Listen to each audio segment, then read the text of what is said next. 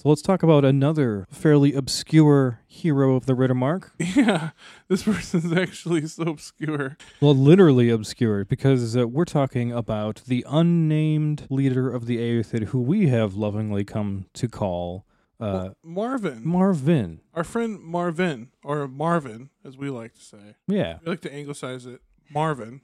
Marvin. So in the Unfinished Tales, uh, the chapter Cirion and Eorl and the Friendship of Gondor and Rohan, we learn about a unnamed leader of the Éothéod, a certain character whose name isn't known. And the name of the leader is unknown due to the fact that Christopher Tolkien was literally unable to read his father's horrible handwriting in the notes, in, in, in like the notes where he was taking this information from. Yeah, all they got was M A H R or M A R H. The rest is whatever. Yeah, and I mean there were a few other like Mar names earlier, like Yeah. the last character we're talking about, Marhwini and Marhari. There's a lot of M A R H's around, so this was another M A R H name, but it was too illegible.